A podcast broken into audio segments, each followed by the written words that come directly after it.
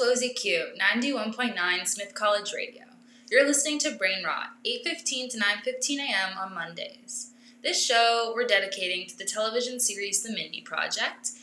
For those of you unfamiliar with the show, it's starring Mindy Kaling as Mindy, and she's an OBGYN living in Manhattan, and she's kind of struggling to find this work-life balance. She's kind of obsessed with love, and that both succeeds and fails a lot in very hilarious ways. And you actually may know Kaling from The Office. She played Kelly Kapoor.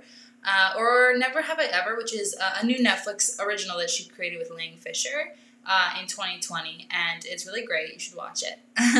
And so we'll be playing you songs that appeared in The Mindy Project and talking a bit more about the show itself.